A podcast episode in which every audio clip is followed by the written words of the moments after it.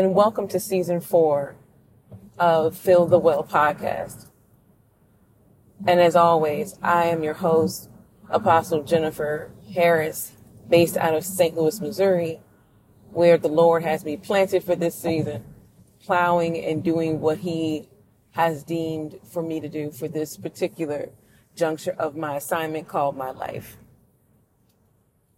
And as we consider life, from well rested, I believe, from my sabbatical, from my hiatus from this particular space, I have been digging into Ecclesiastes. And I believe I spoke about this last season that Ecclesiastes is one of those books of the Bible that as you age, it makes more sense. I am a big believer that there are certain books of the Bible that you will not fully get a grasp of or understand completely or even have a different level of revelation or experience that you can bring to that particular text until you've lived a little while longer, until some things have happened to you, good and ill. And Ecclesiastes is, I believe, one of those books. And again, I believe I spoke about this last last season, almost that semester. School's getting ready to start here in St. Louis in a matter of weeks. But what I said last season is, I believe, Ecclesiastes is only about 12 chapters. 12. Which seems to be average, right? For most books of the Bible. But at the same time, there is so much here. And what Solomon said, I believe, is around the third or fourth chapter, especially in the message version, that we do what we can, again, paraphrasing, to do the most or best with what God gives us, including the hard work of staying alive. And what struck me about that particular phrasing, especially in the Message Bible, because again, I've been reading Ecclesiastes as my devotional, in my devotional time in the morning for the better part of a month. Really before then, because it's it's August now, so I've really been digging into Ecclesiastes since about June. And again, it doesn't matter the version of the Bible you read as long as you read it. It doesn't matter if the app reads to you, that also counts. But the phrase, the hard work of staying alive struck me and again, I will make sure to leave that text in the show notes or description of this particular podcast. And as I began to meditate on that and chew and chew on that, I recognize that even for all Solomon's wisdom, you see him wrestle with his own, with his own mortality, with his own failings, and with his own desperation. Because remember, of all the kings of Israel, Solomon is Solomon is the only king to have asked God for wisdom. He is the only king who has asked God, the creator of heaven and earth and all things therein, the same God who told his father David, or his or that David records through the Psalms, that the earth is the Lord's and the fullness thereof.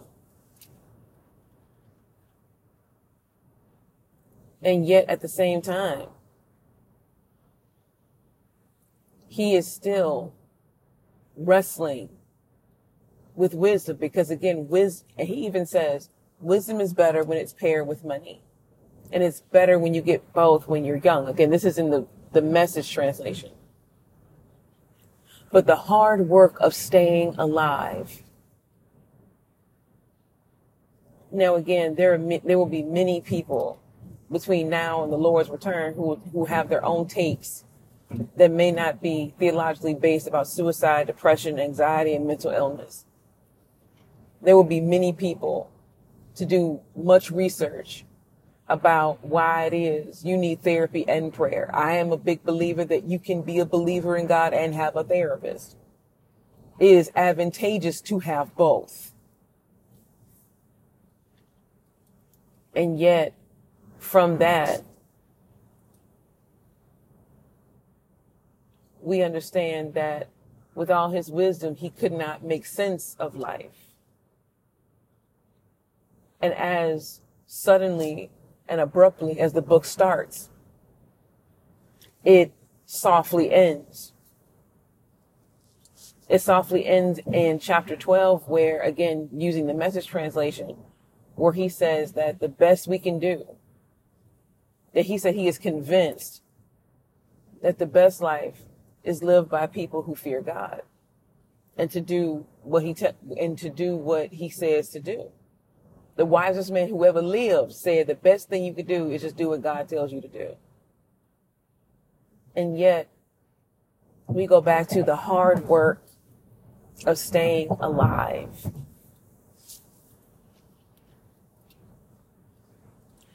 And the thing that struck me the most about that is staying alive is hard work.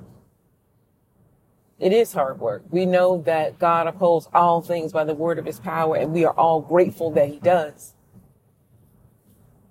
Because only he can. And yet, with all the many dangers, thorns, and snares, the old hymn says, that we have to negotiate on a day to day basis the seducing thing about life, especially when all things seem to be breaking in half, is that something will creep up at your back and tell you that, you know, if you were, if you were dead, this would just not be, this wouldn't matter. And don't you want a release from that? Don't you want a release from that? Don't you want to stop going through things? And I know this may be an incredibly touchy subject for, or delicate subject. I don't want to say touchy. An incredibly delicate subject or triggering subject to those of you who may have people in your life who may be dealing with mental illness, who may be, oh, dealing with depression and anxiety and, and other, and other weighty issues. And again, I'm going to say it is okay to have God and a therapist it is okay to have both. There are some of us who are healed instantly, and there are some of us who need help as we go. I'm fond of what um, one of my favorite people on the planet said, and that's actually Mr. Rogers.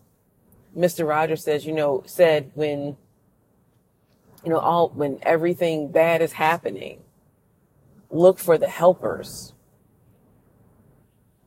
And again, we all know that uh, Mr. Rogers was um, a was a TV personality, but he was always he but he was all but he was also a seminarian. Faith, I believe, guided the majority of what he did to the point that even when uh, he passed away and he was interred in his family plot into his I think it's his grandmother's or great grandmother's uh, family plot. his mother's mother's plot in Pittsburgh. The name over the mausoleum is given. G I V E N. Or is it, no, it's G I, yeah, G I V I N.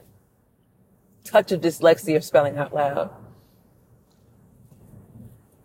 And yet at the same time, Therapy is a help. Prayer is a help. God is a help. Even Solomon said, the hard, again, the phrase, the hard work of staying alive.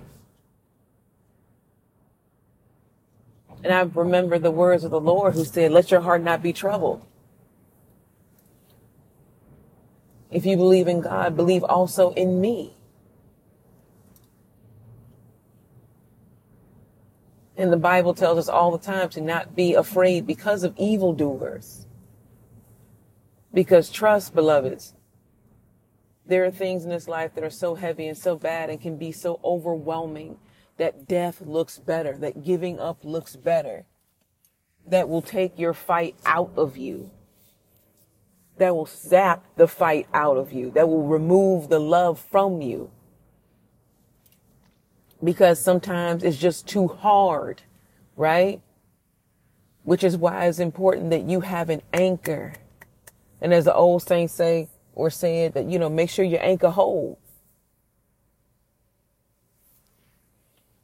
Because the last thing you want to do is get out here in a world that is anti everything and be washed away because you had nothing on the inside of you to root you to your own life.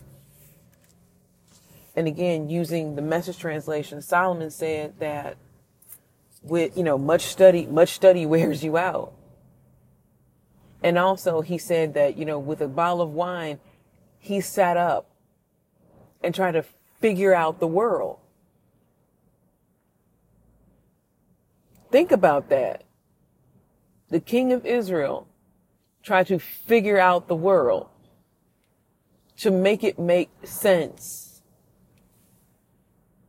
I'm, I'm a big believer in what we now, what we see in John 13, I believe the sixth or seventh verse, where the Lord says, you don't know what I'm doing now, but soon you will.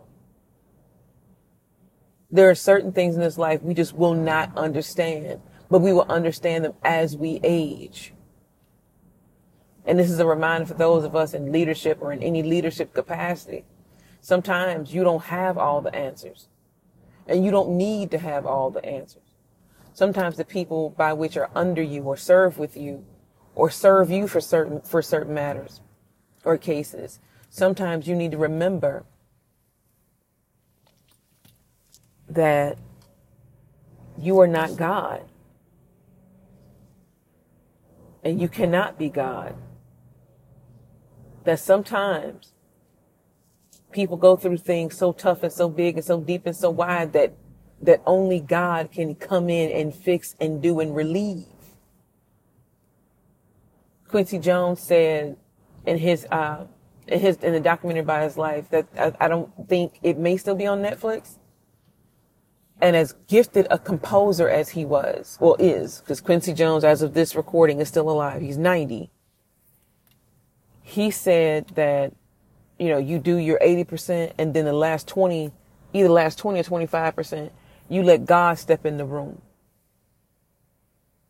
The hard work of staying alive means that we, we, we, as the helpers, right, to use Mr. Rogers' phrasing, we as the helpers open the door so God can move. We have to understand, and again, as Ecclesiastes says, we have to be in touch with both sides of an issue. It is not wrong of you as a believing person to have curiosities about the world around you, to be involved in the world around you. If anything, being a Christian means you are, you now cannot be ignorant of neither the enemy's devices or the world systems by which you must engage, negotiate, and manage. There is no part of Christianity that demands that you leave your intelligence at the door despite what any atheist will tell you or agnostic will tell you. There's no part, there's no part of this that will tell you to leave your intelligence at the door. If anything, it would, it should spark your intelligence to know more. But I could not and still cannot let that particular phrase go. The hard work of staying alive. And that goes from I believe, in, in again, in, in, in negotiating and engaging with the text, the hard work of staying alive also goes to how you treat yourself, how you talk to yourself.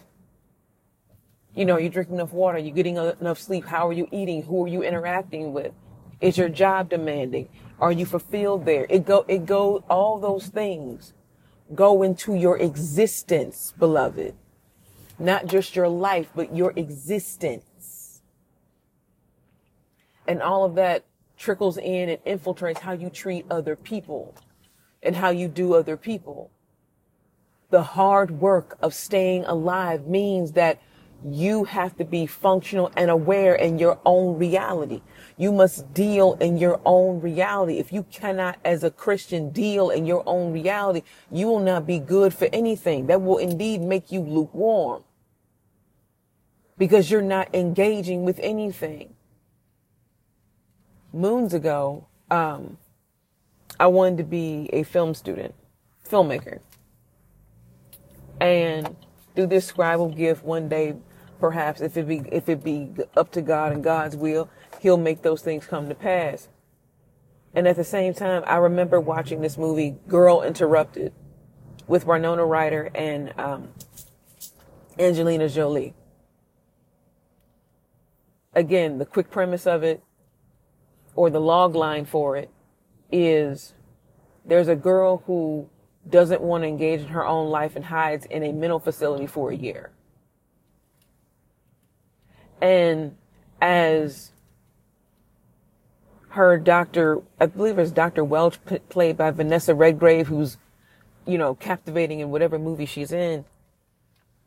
When she's asking Winona Ryder, you know, what do you want from your life? You know, so she's, Winona Ryder is very, you know, acclimated to this particular facility. You know, she's taking the meds, she's engaging in risky behaviors with orderlies and the, and uh, Jared Leto, who's actually in the movie as well, with uh, you know again risky sexual behaviors and just being you know a snot to her to her parents who are only trying to love her as best they can. And but she's acclimated to this environment that is inherently not made for people who want something else in their lives. And she has Lisa played by Angelina Jolie, who tells her that her mental illness is a gift, that it lets you see the truth. She doesn't want Winona Ryder to get, or in this case, uh, Susanna, to get better. She doesn't want her to get better because if she got better, she could re-engage with her life. Now watch this. Dr. Dr. Wick or Dr. Welch, who's again played by Vanessa Vanessa Redgrave in this particular movie. When she asks uh, Susanna what you want for your life, and she says, and Susanna says, I'm ambivalent.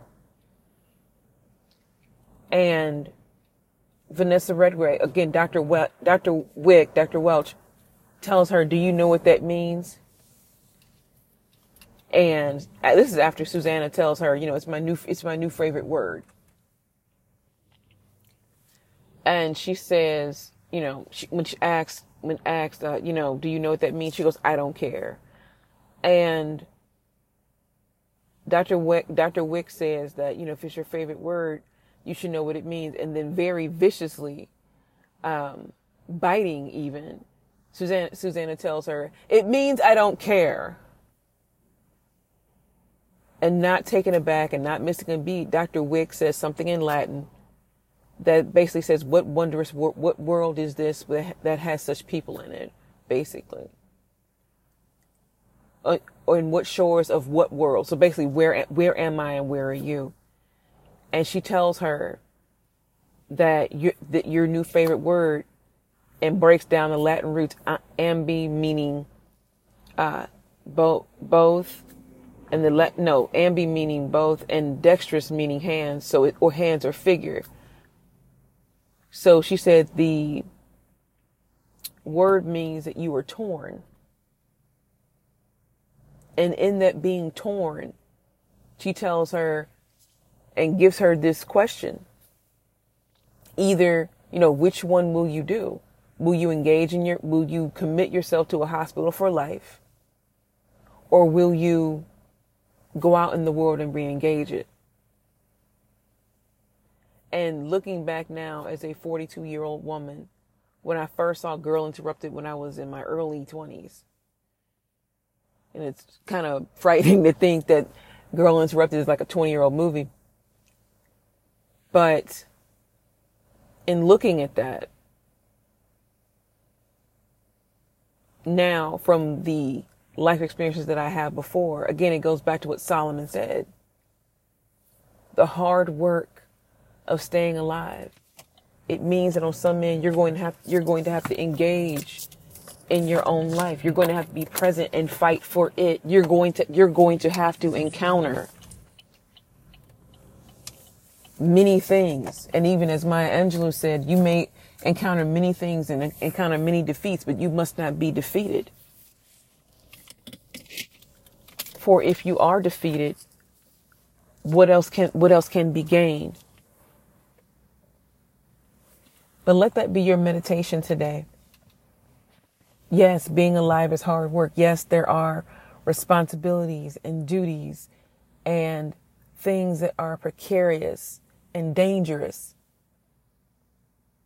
Things that things that make being out of life either disengaged or ambivalent can seem very comforting. And yet, life is filled with promise and love and joy and beauty and new experiences and failures to learn from, successes to build, platforms to build that you can tell people of how great God is. Your life can be testament and testimony to his grace and his love and his mercy. The hard work of staying alive means that you are going to have to engage in your life in such a way that you open the door for God. That I know people are kind of in an uproar and kind of uh, trying to troll Christians as to as to um, you know there being alien life. And if and I've always thought that the the universe is way too big for us to be the only intelligent life in it. Is now are aliens a knock to my theology? No. Because if I ever saw one, God is your God too. So now here we go. And yet at the same time, I choose daily and try to choose daily to, to engage in my life, to do the things by which God has directed and asked me to do. Even the things that I am not sure about, which is why prayer is so important to the life of a believer. It is your release valve. It is your hiding place. It is your secret place. And you can do prayer anywhere You can pray anywhere. You can pray out loud. You can pray in the grocery store. You can pray for people. You can pray in your car. You can do all of that. And as a reminder, as you all know, that this space does intercessory prayer every Friday.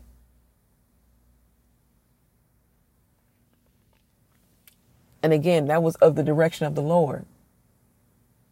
But the one thing that needs to be emphasized to you all as you go as you go about your day is that God is for you. He wants you to win. And the best thing you can do as a believer is do what he asks. Like he asked the first time he asked. Because again, if the wisest man in the world, who ever lived, can say, the best thing you can do as a believer is to is to fear God and do what he tells you. Perhaps that's better than food for thought. Perhaps that is principle laden with power. God bless you.